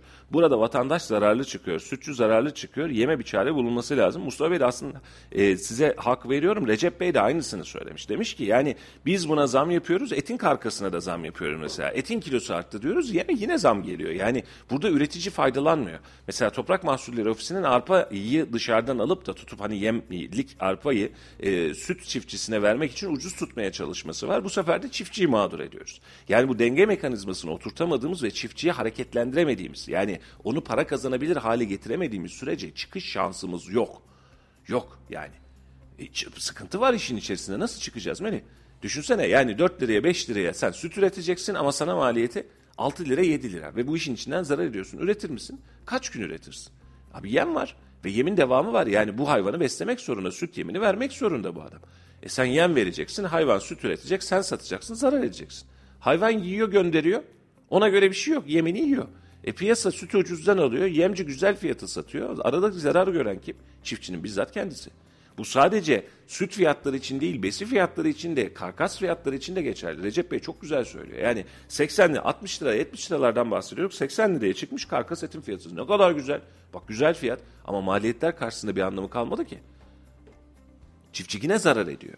Ve bu işi çiftçi kar edebilir hale ve güzel kar edebilir hale getirmezsek için bu işin içinden çıkamayız. Yani çiftçiyi gözünde hakir görüp birilerinin e, ya aradaki aracı kazansın, büyük besici kazansın, aradaki endüstriyel taşımacı kazansın vesaire diyerek çıkabileceğimiz bir iş değil bu. Çiftçi kazanacak. Çiftçi üretmezse sen bir hiçsin. İstersen 10 bin hayvanlık, 20 bin hayvanlık, bakın rakamlarıyla söylüyorum 10 bin, 20 bin hayvanlık istersen alan kur. O da bir çiftçilik. E sen ne kadar endüstriyle getirirsen getir, yemini kendin üretmediğin sürece, yemi ucuz maliyetten veremediğin sürece işin içinden zarar ediyorsun. Biz de yanlış anlama bu kadar fiyat artışının içerisinden 5 liradan çiğ süt almayacağız da 10 liradan alacağız. E çünkü eğer bugün o parayı o çiftçiye vermezsek yarın bir gün o çiftçi sana o sütü getirmeyecek. Sen Gelecek soracaksın kimse... mahallenin, mahallenin sütçüsüne soracaksın. Abi bizim süt gelmedi. Abi bıraktık biz o işi ya. Kurban geldi kestirdik hayvanı hatta kendimize saydık kestik bitti gitti diyecek. Ne yapacaksın o zaman? Şimdi sadece mahalledekiler için de konuşmayalım. Diğer üretim yapanlar için de. Kurtarmadığı sürece belli bir yere kadar bunu devam ettirebilir. Ardından bu işi bıraktıktan sonra eğer bugün önlemi alınmazsa gelecekte daha büyük problem yaşayacağız. Çünkü üretecek kimse yok. Evet. Bu sıkıntıların içinden çıkmak adına çiftçiyi korumamız lazım. Recep Bey son birkaç seferdir bakın takdir ediyorum gerçekten e, çok baba yiğitçe hani korkmadan çekinmeden çok net açıklamalar yapıyor. Bunu anti hükümet, anti şura, anti buru olarak yapmıyor. Hakikaten soruna tam bir sivil toplum örgütünün davranması gerektiği gibi yapıyor. Niçin sivil toplum örgütü? Süt üreticisi, et üreticisi Recep Bey'in üyesi. Yani ticaret borsasının üyesi. Borsa olarak çıkıyor diyor ki burada sıkıntı var bunu çözmemiz lazım. Burada sıkıntı var bunu atlatmamız lazım. Burada sıkıntı var aman buna dikkat. Bu söylemler değerli. Hani e, siyasetten arınmış ve bağımsız sivil toplum örgütünün olması gereken açıklamayı yapıyor. Ve kırmadan yapıyor bunu. Yani mahvettiğiniz şudur budur demiyor bak hiçbir şey söylemiyor. Yani yorum da katmıyor. Üreticimin durumu bu, girdi maliyetim bu, çıktı maliyetim bu. Bunun çözümünü de üretiyor. Bunun bu pariteye bağlı olması lazım ve bunu bu şekilde yapmamız lazım diyor nokta hakikaten ağzına yüreğine sağlık. Dediğim gibi dün akşam da sabah itibariyle başka program yoğunluğu varmış. Normalde radyoda alacaktık en azından canlı canlı bunu konuşalım edelim diye. İnşallah belki de akşam yayını alırız, salihleri alırız. E, bu tür çıkışlar önemliydi ve e, doğru yerde doğru fikirde olmamızı da seviyorum. Çünkü çiftçiyi toparlarsak ülkeyi toparlayacağız. Üretimi toparlarsak ülkeyi toparlayacağız. Bu sadece bugün bahsediyoruz. Şu an bundan konuşabiliyoruz. Diyoruz ki işte atıyorum süt ve et. Yani bu çiftçilerden bahsediyoruz. Bakın yarın buğdayda aynısını konuşacağız. Arpada aynısını konuşacağız. Ee, şeker pancarında aynısını konuşacağız. Domateste aynısını konuşacağız. Kuru fasulye yani normal fasulyede aynısını konuşacağız. Anladın mı? Bakliyatta aynısını konuşacağız. Çiftçi kazanacak. Nokta. Market kazanma. Kazanmasın. Az kazansın. Maliyetini düşürsün. Reklamını az yapsın. Bana ne abi? Ama çiftçi kazanacak. Halci kazan. Az kazansın. Kazanmasın. Getirsin e, çiftçi gerekiyorsa kendi satsın. Bunun için uygulama kooperatifleri, taşımacılık kooperatifleri kurulsun. Ne gerekiyorsa yapılsın. Yani şimdi şöyle düşün aşağı tarafta çiftçiye bakıyorsun yüz binlerce insan üreterek var olacak. Sen aradaki komisyoncuyu koruma derdindesin. Sebep? Komisyoncu dediğim bir avuç adam. Orada binlerce insan var. Ve o üretmediği zaman komisyoncunun da bir anlamı yok. Marketin de bir anlamı yok. Benim de bir anlamım yok. O üretirse satacaksın doğru mu? Üretmezse neyi satacaksın? Neyin komisyonu yapılacak? Çıkmayacak. Onun için senin için öncelikli temel nokta çiftçinin kendisi. Çiftçinin de sıkıntısı şu Melih, yani bunu da söyleyelim bu konuyu toparlayalım. Çiftçi de kendi arasında e, organize olamıyor. Organize olabilse dünyayı değiştirecek. Çünkü güç orada. Üretim gücü orada, toprak gücü orada.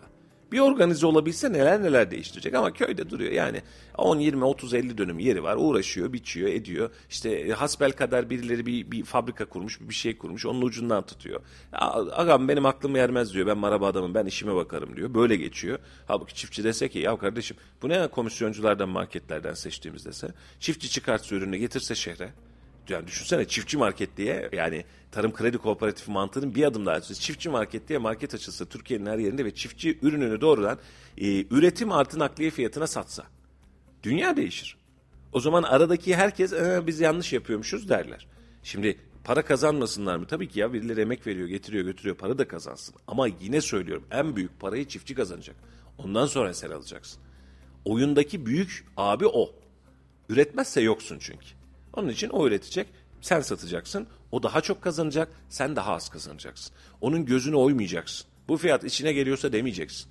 3 lira istiyorsa 4 lira vereceksin o adama. Para kazanacak ki önümüzdeki seneye daha iştahlı eksin. Çocuğunun büyük şehire göndermek zorunda kalmasın. Bir AVM'de güvenlik görevlisi yapmak zorunda kalmasın. Doğru mu? Aman gitsin de tek hayatını kurtarsın demesin. Oğlum çiftçiyiz biz. Malımız var, toprağımız var. Nereye gidiyorsun? Desin. Hatta dışarıdan insanları bile köye davet etsin. Çalışacak adam bulamıyoruz. Ne istiyorsan gel maaşını vereyim desin. Bizim bu noktaya gelmezsek üretimimizde, gıdamızda, e, her şeyimizdeki sıkıntı devam edecek e, ve bu kısmı özenle, önemli dikkat etmemiz gerekiyor Melih'ciğim. Bir de bu bizim için çok mucize bir şey değil. Çünkü bizim geleneğimizde, kültürümüzde, her şeyimizde üretim var. Evet. Tarım var, çiftçilik var.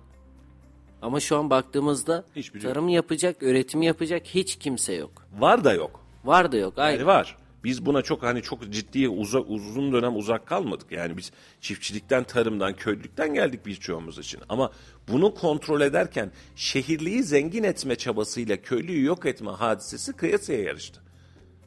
Yani düşünsene şehirliyi zengin ettik mi? Ettik Melih. Ettik. Adam köylüden ürün aldı, şehirliye sattı, yurt dışına sattı, öbür tarafa sattı, zengin oldu. Köylü ne durumda? Yatıyor. Para yok. İneğini kestiriyor adam. Süt para etmiyor diye. Çıkamıyor, çıkamıyor artık işin içerisinde.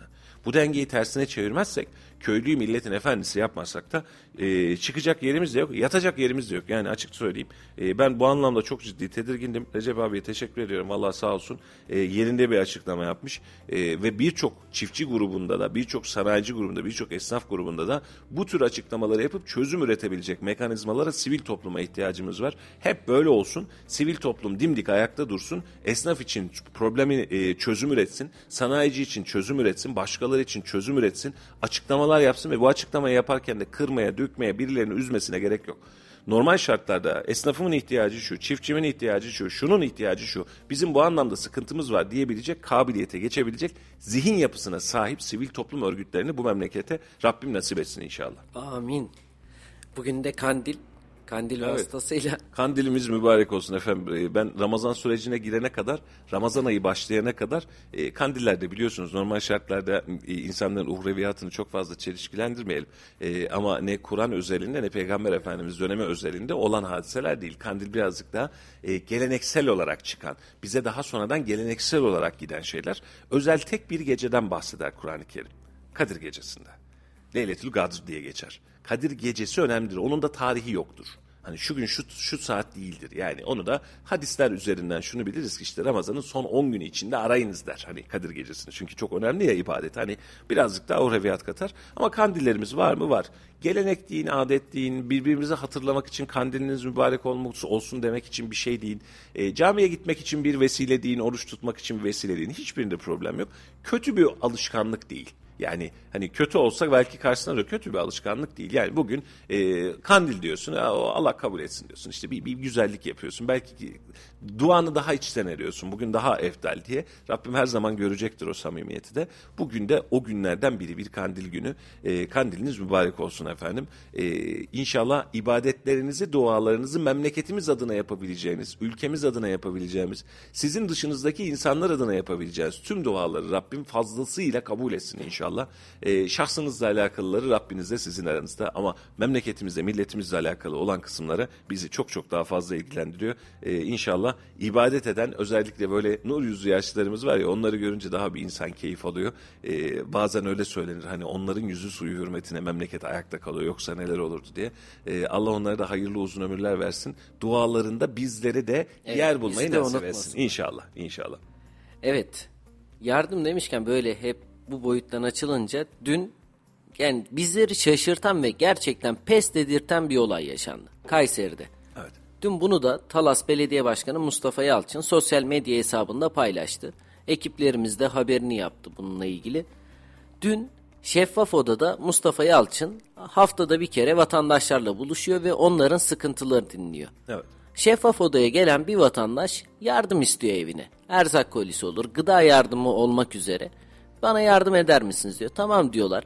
Not alıyorlar adresini ve belediye ekipleri eve gidiyorlar. Çünkü bu konular da biraz da son dönemde artık bizim de profesyonelleştiğimiz bir alan yardım konusu. Evet. Eve gidiyorlar bakalım ihtiyacı var mı nasıl durumu diye. Eve girdiklerinde yardım isteyen vatandaşın dolaplarının hepsinin full dolu olduğu görülüyor Aynen öyle. ve ihtiyaç sahipliğini bırakın gıda stoğu yapan bir vatandaş bu. Buna rağmen kalkıyor gidiyor ve başkandan yardım istiyor. Şimdi e, bunun bize iki tane yansıması var Melih'ciğim. Şu gönderinin de bize iki tane yansıması var. Bir, yardım isteyen herkes bu kadar samimi değil. Gerçekten yerinde kontrol etmek, bunun için doğru koordinasyonlar kurmak lazım. Başkan Bey bu anlamda tebrik ediyorum. Kötü tarafı var bunun Melih, şu, bizim güvensizliğimizi arttırıyor. Bu Talas Belediyesi'nin ya da Mustafa Yalçın'ın suçu değil. Ama biz bu tabloları gördükçe toplumsal olarak güvensizliğimiz daha fazla had safhaya çıkıyor. Biri bizden bir şey istediğinde bir şey yapıp yapmamak arasında gelip gelip gidiyoruz. Dün bir kardeşimiz geldi mesela. Ziyaret etmiş. Bir arkadaşımız, bir abimiz sağ olsun söylemiş. ismini vermeyeyim. O kadar değerli işler yapıyorlar ki diyorum ki dernekleşin. Ben size destek olayım. Hani biz size çünkü bir şey yapıyorsunuz yani insanlara ev yapıyorsunuz, gıda ihtiyacını gönder ve gönüllü yapıyorsunuz bunu. Tamam sağ olun. Abi diyor dernekleşirsek diyor bazı insanlar bize yardım verenler vermeyeceklerini söylüyor diyor. Sebep diyorum bir sürü yardım kuruluşunun yaptığı e, çıkar ilişkisi Yolsuz. e, e, tabanlı yolsuzluklardan dolayı. Haklı mı? Onlar da haklı. Peki bura haklı mı? Biz haklı mıyız? Haklıyız. Yani düşünsene Melis sen diyorsun ki abi ben yardım edeceğim. Tamam ne istiyorsa üstüme düşen neyse vereyim. Ama bunu toplumla paylaşmaya başladığım zaman Melih'e yüzde yüz kefil olabileceğim, Melih'in yüzde yüz tamam diyebileceğim, organizasyonuna tamam diyebileceğim bir durum yok. Kalıyoruz ortada. Ve bunun içinde gerçekten biz mesela Kayseri Adarı olarak bu tür hadiseleri muhtarlarımızla çözmeye çalışıyoruz. Mesela Hatun Hanım Allah razı olsun Toki Demokrasi Mahallesi bu anlamda bizim iyi yardımcılarımızdan biri. Yani mahalleden bir sıkıntı geliyor benim şunum var diyor. Mesela bunu yaşadık dinliyorsa kulakları çınlasın. Dedik ya bir kontrol eder misiniz acaba hani böyle bir e, şikayet var şikayetin karşılığı bu mu? Eve gitmiş e, evet dolapta malzeme az ama kolda altın bilezikler çok. Ha, diyorsun ki dur ihtiyacı olana gitsin kapatıyoruz o defteri yok. Ama bir yere gidiyorsun gerçekten ihtiyacı var sıkıntı var. Allah razı olsun memleketimiz bu anlamda çok yardımsever. Şu gün şu dakika itibariyle herhangi bir acite etmeden şuranın yardıma ihtiyacı var ev eşyası yokmuş diyelim. Gerçekten söylüyorum yarım saat içerisinde ev eşyası kapıda olur. Bu memleket böyle bir memleket. Sanayicimiz de öyle, esnafımız da öyle. Allah hepsinden binlerce kez razı olsun. Ama mesele şu, bu gönderi üzerinde söylüyorum. Biz kime yardım ediyoruzu bilemiyoruz. Ortaya vakıf ve dernekler çıkıyor. Bir bakıyorsun cemaat uzantılı. İnsanlar huylanıyor. Yaşadık çünkü bunları. Cemaat uzantısı varsa mı acaba diyor. Ne oluyor acaba diyor. Mesela düşünsene örnek olarak veriyorum Kastamonular Derneği bir yardımlaşma derneği kursa memlekette Kastamonulu arıyor. Ya bunun ırkı yok ki. Yani memleket bizim memleketimiz yardımlaşacağız. E, kalıyorsun. Bilmem bir şey cemaati deyince kendi cemaatine mi bakıyorsun? Kendi öğrenci yurtlarına mı veriyorsun diyorsun. FETÖ'den ağzımız yandı kalıyorsun. E başka dernekler çıktı. Yurt dışında su kuyusu açıyoruz diyor. Yurt dışında bunu yapıyoruz diyor. Onların yüzlerine de söylüyorum. Şimdi yine söylüyorum. Ya yurt dışından öte bizim yurt içinde sıkıntılarımız var. Bizim konu komşumuz var. Bunu geçip de ben yurt dışındaki hengameye girmemeliyim. Önce burayı çözmeliyim. Buradan taşsın ki oraya da artsın. E bunu da yapamıyoruz. Bu işi organize edebilecek STK'lar vesaireler var. Ya güvenemiyoruz ya işlerini yapmıyorlar. Arada derede kalıyoruz. Tüm yardım vermek isteyenler aynı sıkıntıyı yaşıyor. Bakın Ramazan geliyor, kurban geliyor. Allah herkesin ibadetini kabul etsin. Zekatını, fitresini, kurbanını bir şekilde organize edecek. Yerine ulaştırmaya çalışacak. Gücü yettiğince az az çok çok. Kime vereceğiz? Bilmiyoruz ki. Ve şu an Mustafa Yalçın Bey'in e, Talas Belediyesi'nin yaptığı e, gönderide de bu var. Yani ne yok ki her şey var. Her şey koli koli fazla fazlasıyla var. Temizlik malzemesi bile baksana. Yani başlı başına bir muamma olmuş her yerde. Makarnalar şuna bir. Yani vatandaş senin açlık durumunu görmüş ve herkes sana yardım etmiş. İşte işte rastgele. Ve sen hala yardım dilenmeye çalışıyorsun. Bu art niyet. Peki bu adam bizden istediğinde ne yapacağız? Bizim de gönlümüz el vermeyecek. Gideceğiz yardım etmeye çalışacağız. Doğru mu? Sokakta görsek bir arkadaşımız söylese ya yardıma ihtiyaçları var durumu çok kötü çok pejmurcu halde geziyor desek gideriz yardım ederiz. Ama evine gidip kontrol etsek bunun böyle olmadığını görürüz. Bunun için toplumun tamamını kapsayabilecek gerçekten nitelikli organizasyonlara ihtiyacımız var. Belediye yapar, kamu yapar, kaymakamlık yapar, valilik yapar bilmiyorum kimin yapacağını. Ama bu çözüme ihtiyacımız var ve bunu devlet eliyle yapmaya ihtiyacımız var özel sektöre, özel vakfa, özel derneğe doğru bindiğimizde bu gerçekten devlet kontrolünde olursa, devletin gözü önünde olursa, iyi niyetli insanların elinde olursa güzel. Art niyetli insana getirdiğinde ben bir Ramazan'da yani bakın şu an Allah göstermesin Rabbim hani biz, biz kuruşunun içerisinde dahil değiliz. Şu an desek ki ya biz bir kampanya Ramazan kampanyası yapıyoruz. Fakir fukaraya erzak ihtiyaç dağıtacağız desek 5 kamyon malzeme toplarız oturduğumuz yerde. Ya bir de şu var. Yani farklı bir boyutuna baktığımız zaman gerçekten ihtiyaç sahibi dediğimiz insanlar isteyemiyor. Ve isteyenlerin de bu şekilde olması bir de bu boyutuna bakalım. Belediye ekiplerinin gidip o evi denetlemesi gerçekten çok güzel bir durum. Evet. Çünkü tamam kardeşim sen ihtiyaç sahibisin bak şuradan al malzemeni götür evine de diyebilirlerdi. Ama belediye ekipleri dedim ya bu işte gerçekten profesyonelleştik. Bizi profesyonelleştiren de art niyetli insanlar oldu belki de. Ne yazık ki ya şimdi gelen fotoğrafı bir ince detayla bakıyorum. Buzdolabını açmışlar fotoğrafını çekmişler. Her biri birbirinden farklı poşetlerde bağlanmış. Hiç yoksa herhalde burada bir 10 kilo 15 kilo elma vardır mesela. Domatesi var. Bozulur ya vallahi bozulur. Aynen öyle yiyemez yani. İlaç bile tonla. Sadece sağ tarafta yumurtaların olduğu bölgede hiç yoksa 100 tane yumurta var. Bu da e, herhalde şey koleksiyoner yani var yemezlerden. Var ama yemiyor yani. E, yiyecek olsa buna ihtiyacı olmaz. 5-8 şişe yağ var. Güzel. Bir tezgahın üzerinde evet evin mutfak dolabı filan çok belki e, pırıl pırıl aa ne kadar güzel yermiş değil. Ama şu an şuradaki gördüğüm tablo itibariyle söylüyorum. Burada en en kötümser ihtimalle 10 kilo nohut çıkar. E, 5-8 kilo fasulye çıkar çok rahatlıkla. Hiç çıkmıyorsa 25-30 paket makarna çıkar. Bu sadece bize gelen tabloda.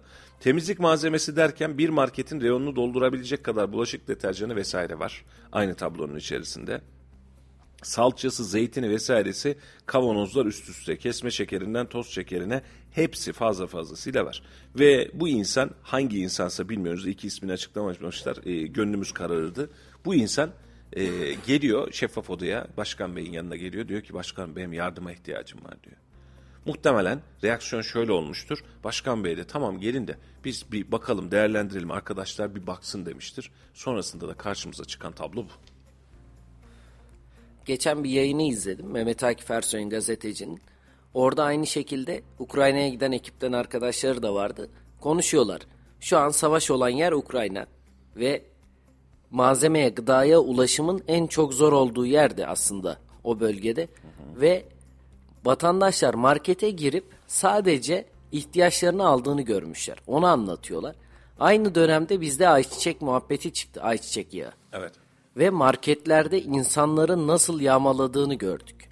Ya çok fazla bir şey değil. Gelen zam tamam zamlar üzerinden de konuşuyoruz ama ya 3 tane 4 tane yağ alan vatandaşları gördük. İhtiyacın olan tane dört tane ne 20 tane alan var. 20 değil mi? tane arabanın arkasını doldurdu adam. Aynen öyle. Nasıl bir yokluk psikolojisi ise bizim içimizden çıkmayan bu birazcık e, ya bunu hep söylüyoruz aslında Melih'ciğim hep de konuşuyoruz. Biz her şeyi değiştirebiliriz ama bir şeyi değiştiremiyoruz. Sıkıntımız şu insanın temelini insanın mayasını değiştirmemiz lazım. Yani insan mayadan değişirse, mayada mayasal olarak eğer insanımızı normalleştirebilecek olursak her şeyi yapma şansımız var. Ama insanımızın bu kısmında ne yazık ki ciddi sıkıntımız var. Yani mesela şu yardım isteyende bu bir hak. Niçin hak? Toplumun diğer kısmı için bir hak. Toplumun diğer kısmının hakkına giriyor, vebaline giriyor. Doğru muyum? Vebale girmişin ya. Yani o yardımı başka birisi alabilir. Başka bir evin ihtiyacı olabilir. Bunu hep söyledim. Bir kez daha anlatayım. Yani e, en azından bir üstünden e, bu çok önemliydi çünkü. Birinde böyle çok yardıma muhtaç bir ailenin evin videosu geldi. Video görüyorsun için dağlanıyor. Betonun üstünde 3-4 tane çocuk evde hiçbir şey yok ve yardıma ihtiyacı var. Adres geldi Argıncık'ta bir ev. E, gerçekten de vatandaşlar da çok ciddi hani bir yerlerde yayınlanmış vatandaşlarımız da bu anlamda çok hassas. Ee, Koca Belediye Başkanımız Ahmet Çolak Bayraktar'a video attım. Başkanım böyle bir yer var sizin bölgeniz dedim. Tamam Mustafa'cığım ilgileniyorum dedi. Akşamüstü saatler böyle gün içi. Benim aklımdan çıktı konu. Ben hiç yok. Talas'ta bir yerdeyim. Bir, bir, bir konuşma, görüşme için oradayım. Başkan Bey arıyor. Telefona baktım. Başkan dedi ki Mustafa'cığım sen ne biçim aile gönderiyorsun bana dedi. Bir utandım anlatamam. Aileyi bilmiyorum çünkü ben. Yani ama e, kaygıyı düşünsene sen ne biçim aile gönderiyorsun diyor. Yerin dibine girdim. Yani ben kendimdeki bir, bir kuruşluk bir isteğimiz olmaz kolay kolay. E, başkanım hayır olsun inşallah dedim. Dedim ki gittik aileye diyor gitmiş ekipler. E, benim hiçbir şeye ihtiyacım yok demiş. Erzağım da geldi çok şükür demiş. Bir Türk bir yerde çalışıyor taşımacılık yapıyor. Ha, amelelik yapıyor kısaca. E, benim durumum iyi komşuma gidin demiş. Komşum aç demiş. Gıda yardımı yapmaya çalışıyorlar istemiyor. Para yardımı istemiyor. Var diyor ya. Var benim diyor. Yani bana gelmeyin diyor. Bak komşum aç diyor. Ve gelen görüntülerdeki aynı kişi. Aynen öyle. Yani e, ölüyorsun. Dağılıyorsun. Darma duman oluyorsun. Şimdi Allah var bak yüzü diye söylemiyorum. Yüzü arkası bunu hep net söylerim. Belediye başkanlarımızın hepsi Ahmet Başkan özelinde de özellikle e, herhangi bir yardıma muhtaç aileyi gönderdiğimiz anda ne gerekiyorsa yaptılar. Eğer gerçekten yardıma muhtaçsa çünkü sosyal hizmetleri bu anlamda belediyelerimizin çok iyi çalışıyor. Şimdi kim ne derse desin hani dışarıdan bakınca vatandaş diyoruz bak. Bu ayrı bir hadise ama sosyal hizmetler tarafında çünkü vatandaşın reaksiyonu da çok güzel çalışıyor. Vatandaş da çok tanımlı çalıştırıyor için içerisinde. Hızlı toparlıyorlar işi. Ne lazımsa. Vali Bey de öyle. Bak mesela birçok insan çok sever, birçok insan hiç sevmez Vali Bey'i. Ama yardım ve ihtiyaçla alakalı, sosyal hizmetle alakalı ne gönderdiysek bir an olsun durmadılar. E şimdi böyle bir memlekette yaşıyoruz. Düşünsene hassasiyetli bir memlekette yaşıyoruz ya. Ve bunun içerisinde bir tarafa gittiğinde fakir adam evinde yani gerçekten işler acısı şu an görüntülü göstermek bile istemem. Yani bu, kadar işler acısı. Benim her şeyim tamam diyor. Bak benim her şeyim tamam. Her şeyim var. Komşuma gidin. Onun ihtiyacı var diyor. Bir taraftan evinde her şeyi var alçan. Her şeyi var. Senin benim evimde bu kadar malzeme yok. Fotoğrafları gördün. Hiçbirimizde yok. Yani şurada üç tane adamız. Üçümüzün evinin dolaplarını toplasak bu kadar malzeme çıkmaz bizden. Beş kişiyi toplasan yine bu kadar çıkmaz. Çıkmaz ya bu kadar. Biz toplama yapmayız yani. Bunun her şeyi var. Peki diyor diyor ki bana yardım edin ihtiyacım var diyor. İşte aradaki fark bu. Bunu dengeleyebilmek, bunu değerlendirmek adına e, belediyelerimize, sosyal hizmetlere, beraberinde dernek vakıflarımıza çok ciddi güç düşüyor, yük düşüyor ve bu yükün de altından kalkmak için de bizim de onlara desteklememiz gerekiyor. Benim de teklifim bu anlamda net olarak şu, mahalle muhtarları bu anlamda en yetkili yer olmalı. Çünkü mahalleyi biliyor. Dokusunu biliyor, kokusunu biliyor, gittiği zaman aç mı tok mu biliyor, komşudan istihbaratını alabiliyor ve mahalle muhtarlarıyla bu işi organize edebilecek olursak çok çok daha başarılı sonuçlar alırız ve Talas Belediyesi'nin paylaşmış olduğu gibi bu tür tablolarla da karşılaşmamış oluruz. Yani baktığımız zaman gerçekten bizi de hem üzen hem de bu şekilde tedbiri elden bırakmadıkları için mutlu eden bir gelişme. Ama biraz da biz hep şu ahlakla yetiştik.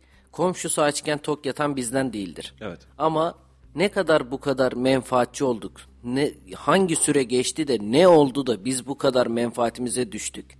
Yani bunun da cevabını vermemiz lazım. Şu görüntü yazık günah. Ya bak şimdi Melih burada da sıkıntı şu.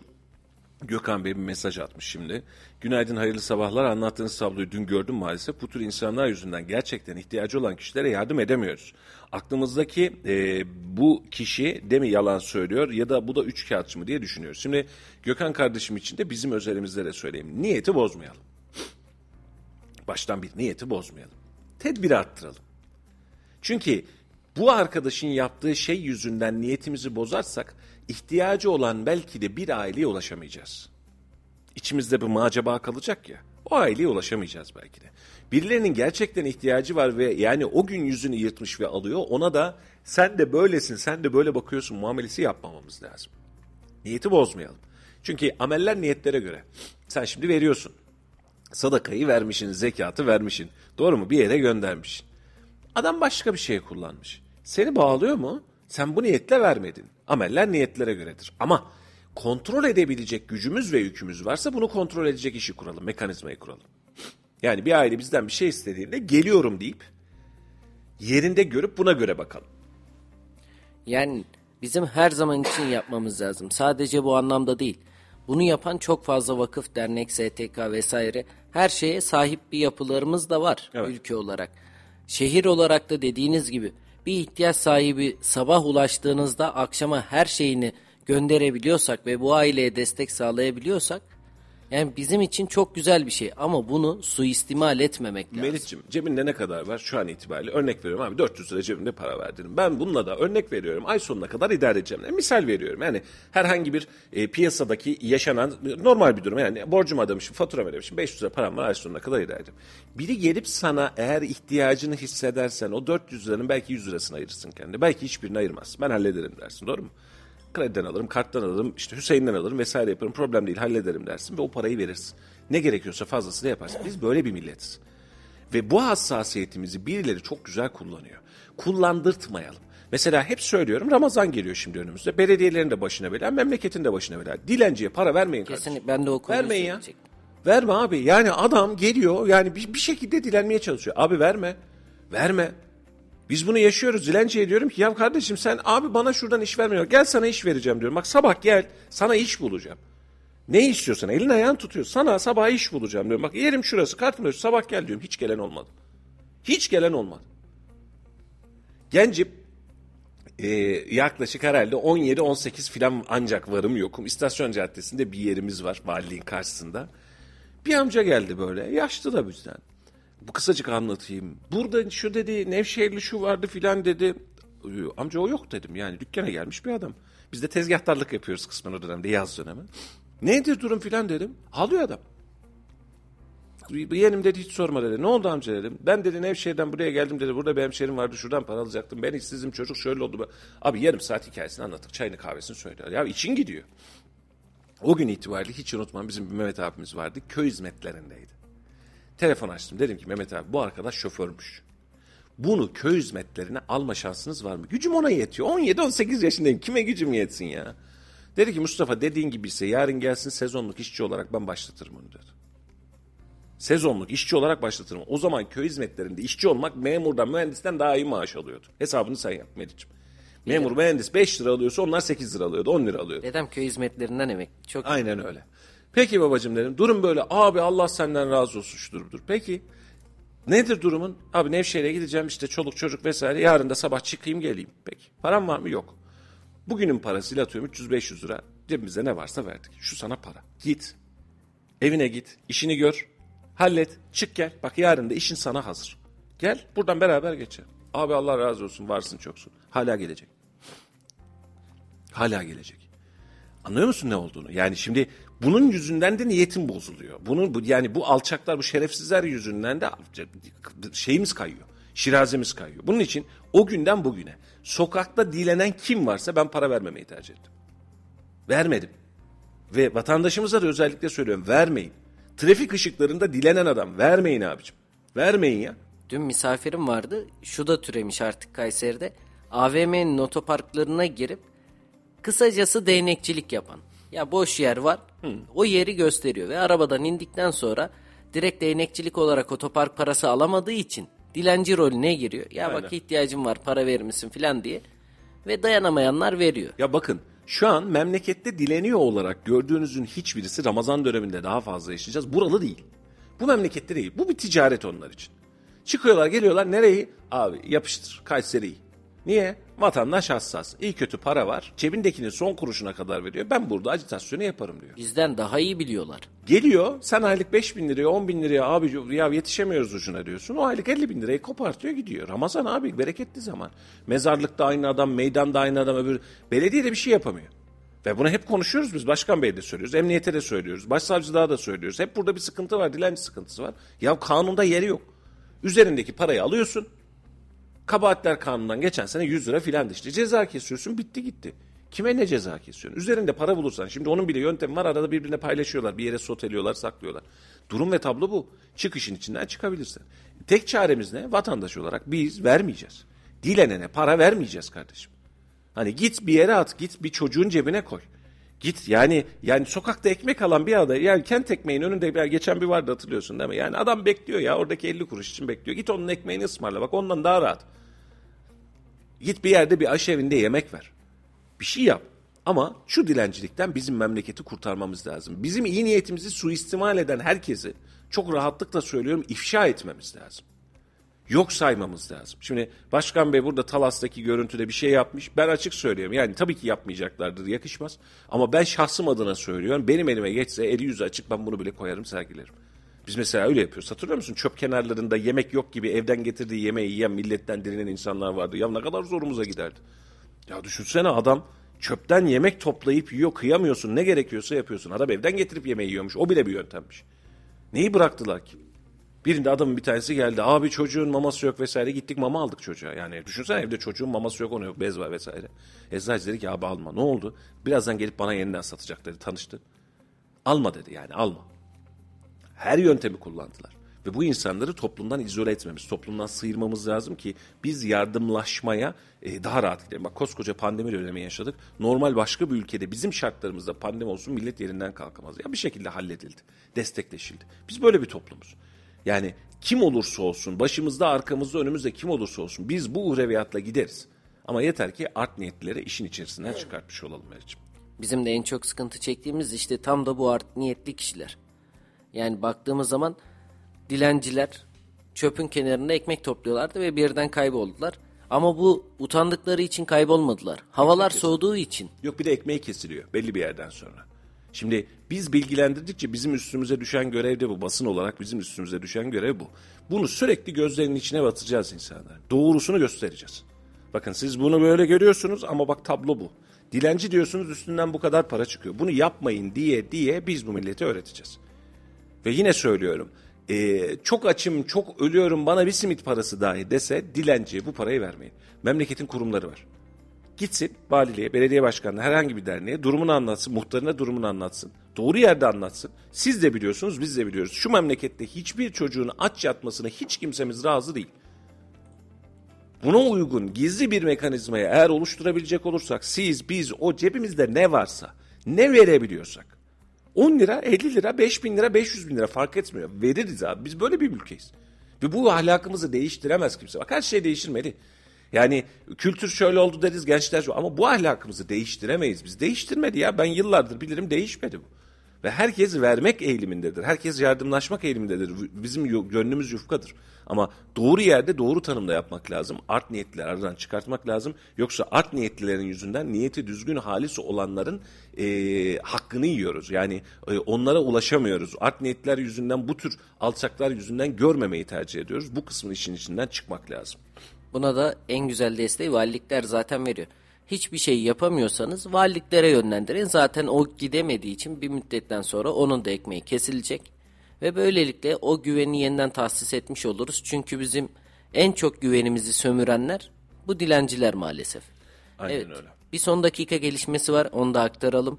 Hayır. Kayseri İnce, yolu, İnce Su yolunda tır devrilmiş sürücülerin Sürücünün sağlık durumu iyi ama yol kapanmış şu an için. Çevrede bulunan vatandaşlar ve ekipler müdahale ediyor. Yolu da kapatmış. Eğer ince su yoluna gidiyorsanız bu bölgede tır kazası var. Dikkatli olmanız konusunda uyarıda bulunalım. Evet. Dikkat edelim Allah başımıza iş getirmesin. Trafik özellikle ilerleyen dakikalarda birazcık yüksek merkezlerde kar yağışına dönecek. Buna da haricen dikkat etmek lazım. Ee, başımıza iş getirmemek lazım yani kısacası.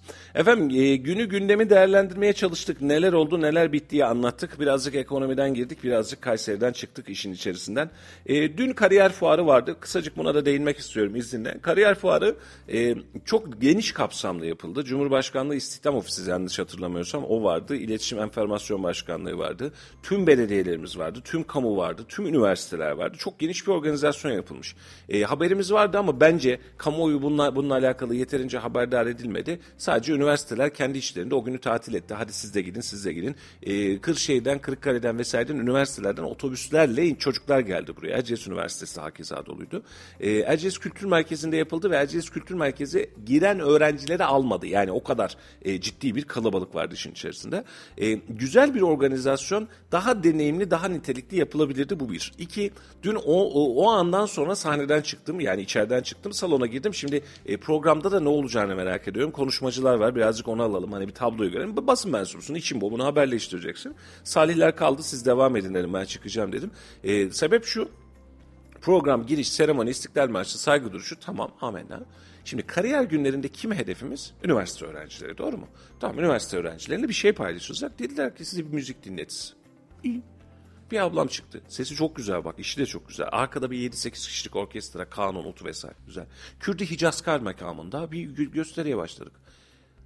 Dedim arkadaşlara da söyledim. Siz bizi Ramazan e, gecesine mi çağırdınız? Hani yani çünkü ona döndü iş. Bu kariyer günü mü? Yani böyle bir dengesizlik var işin içerisinde. Şimdi dün bizim Erkan e, dinliyordur o da şu an kendi sosyal medyasından yayınlamış. Çok da hoşuma gitti. Çok da hak verdim. Karşımızda muhatap var. E, kariyer fuarının anlamı şudur. Sen üniversite öğrencisin. Karşında böyle insanlar stand açar firmalar. Gidersin tanışırsın. O seni almaya çalışır.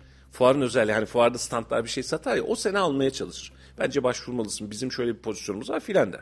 Bir sürü firma var. Özel sektör firmalarının önünde kimse yok kamu firmalarının diyorum ya bak Adalet Bakanlığı yani bunların önünde bir sürü adam var. Peki işe mi alacaksınız bu çocukları? Cık. KPSS'ye girsin şöyle yapsın şöyle yapsın bunu buradan gelsin. Torpil olmazsa oluyor mu? Olmuyor. Niye getiriyoruz bu çocukları buraya? Dostlar alışverişte görsün diye. Ve yine söylüyorum çocuklarımız da bu moda girmiş. Mesela özel sektörde iş yapabilecekleri, yarın gidip işe başlayacakları yerler var. Gördüm orada standlarda. Birileri zoraki gelmiş, birileri hakikaten istihdam için gelmiş. E bir bakıyorsun karşına tıkan topluyor. O, o standlarda kimse yok. Ama sana iş vermeyecek olan muhataplarına karşı karşıyayız. Mesela konuşmacılar çıkıyor karşına. Anlatıyor işi ve süreci anlatıyor. Derdini devasını anlatıyor. Tamam beni işe alır mısınız? Ya biz, biz bakmıyoruz o işe. Ya biz şu an personel almıyoruz. Yani ya personel alsan torpilsiz almıyorsun zaten. Bunu birçok yer için söylüyorum. Kamu ve kamuya yakın kuruluşların birçoğu için böyle söylüyorum ve çok garip bir yani Kürdi Hicazkar makamıyla bir konserle başlayıp çok garip duruma geçen bir e, fuar organizasyonu yapılmış. Bugün de devam ediyor gitmek isteyenler için. E, dün ve bugün de ağırlıklı program dündü ama standlar bugün de devam ediyor. İncelemek lazım. Dün kalabalıktan ben inceleyemedim. Gerçekten 3 katı açmışlar toplamda EKM'nin. E, yani aradan çıkamadım. Yani düşünsene birinci kata çıktım. Aselsan, Roketsan vesaire bunların standı vardı. Baktım gidilmiyor. Yani gidilmiyor ben geri çıktım zorla geri geri geri. E, bizim Murat Metiner vesaire beraber gittik. E, tad alamadık yani Yani ben böyle bir kariyer e, fuarı planlamasında çok doğru bulmadım. Ama şehirde böyle bir etkinliğin yapılmasını çok doğru buluyorum ama planlamanın doğru yapılması lazım. Yani çocuğun öyle doğmaması lazım. Hani güzel bir organizasyonla bu işi yaparsınız, alanı rahatlatırsanız herkes için güzel bir iş olur. Ama hurra gelsin de gelsin kalabalık olsun diye yaparsanız kimse için efektif bir sonuç çıkmaz. Önümüzdeki yıl yaptığında ya geçen yıl gittik bir anlamı yok oranın derler ve gel gelmezler. Hani orada da insanları o kariyerine de bulaştırabilecek bir sürece ihtiyaç var. Onu da en azından ufak bir eleştiri, ufak bir destek mahiyetinde söyleyeyim. İşin Kayseri'de yapılması, bu kadar geniş kapsamda yapılması güzel ama işin içeriğine baktığımız zaman girişinden çıkışına, stand alanlarından dolaşım alanına ve işverenine baktığımız zaman da sıkıntılı olduğunu belirtmek isterim. Evet, yayınımızın da yavaş yavaş sonuna geldik. Gelelim. Var mı son olarak söylemek istediğin? Efendim kandiliniz mübarek olsun. Yarın haftanın son gününde de sizlerle birlikte olacağız. Şimdi bir Laf Sokaklı'ya dönelim ardından e, yayını bitirmiş olalım. En azından Laf Sokaklığımızı es geçmeyelim. Yarın yine aynı saatlerde sizlerle buluşacağız ama bugün saat 2 itibariyle Para Piyasaları Kurulu'nun e, faiz kararını öğreneceğiz. Kayseri'deki hava durumu ile ilgileneceğiz. E, gelişmeleri yine gün içerisinde Radyo Radar'dan, Kayseri Radar'dan size aktarmaya devam edeceğiz. Ama yarın sabahta e, son piyasa gelişmelerini, son piyasa durumunu e, ve bugünkü yaşananları da yaşananları da yine özetleyeceğiz. Haftanın son günü yarın, yarın da yine sizi e, bizlerle birlikte yol arkadaşlığında görmek isteriz. 91.8 Radyo Radar sizlerle birlikte olmaya devam edecek.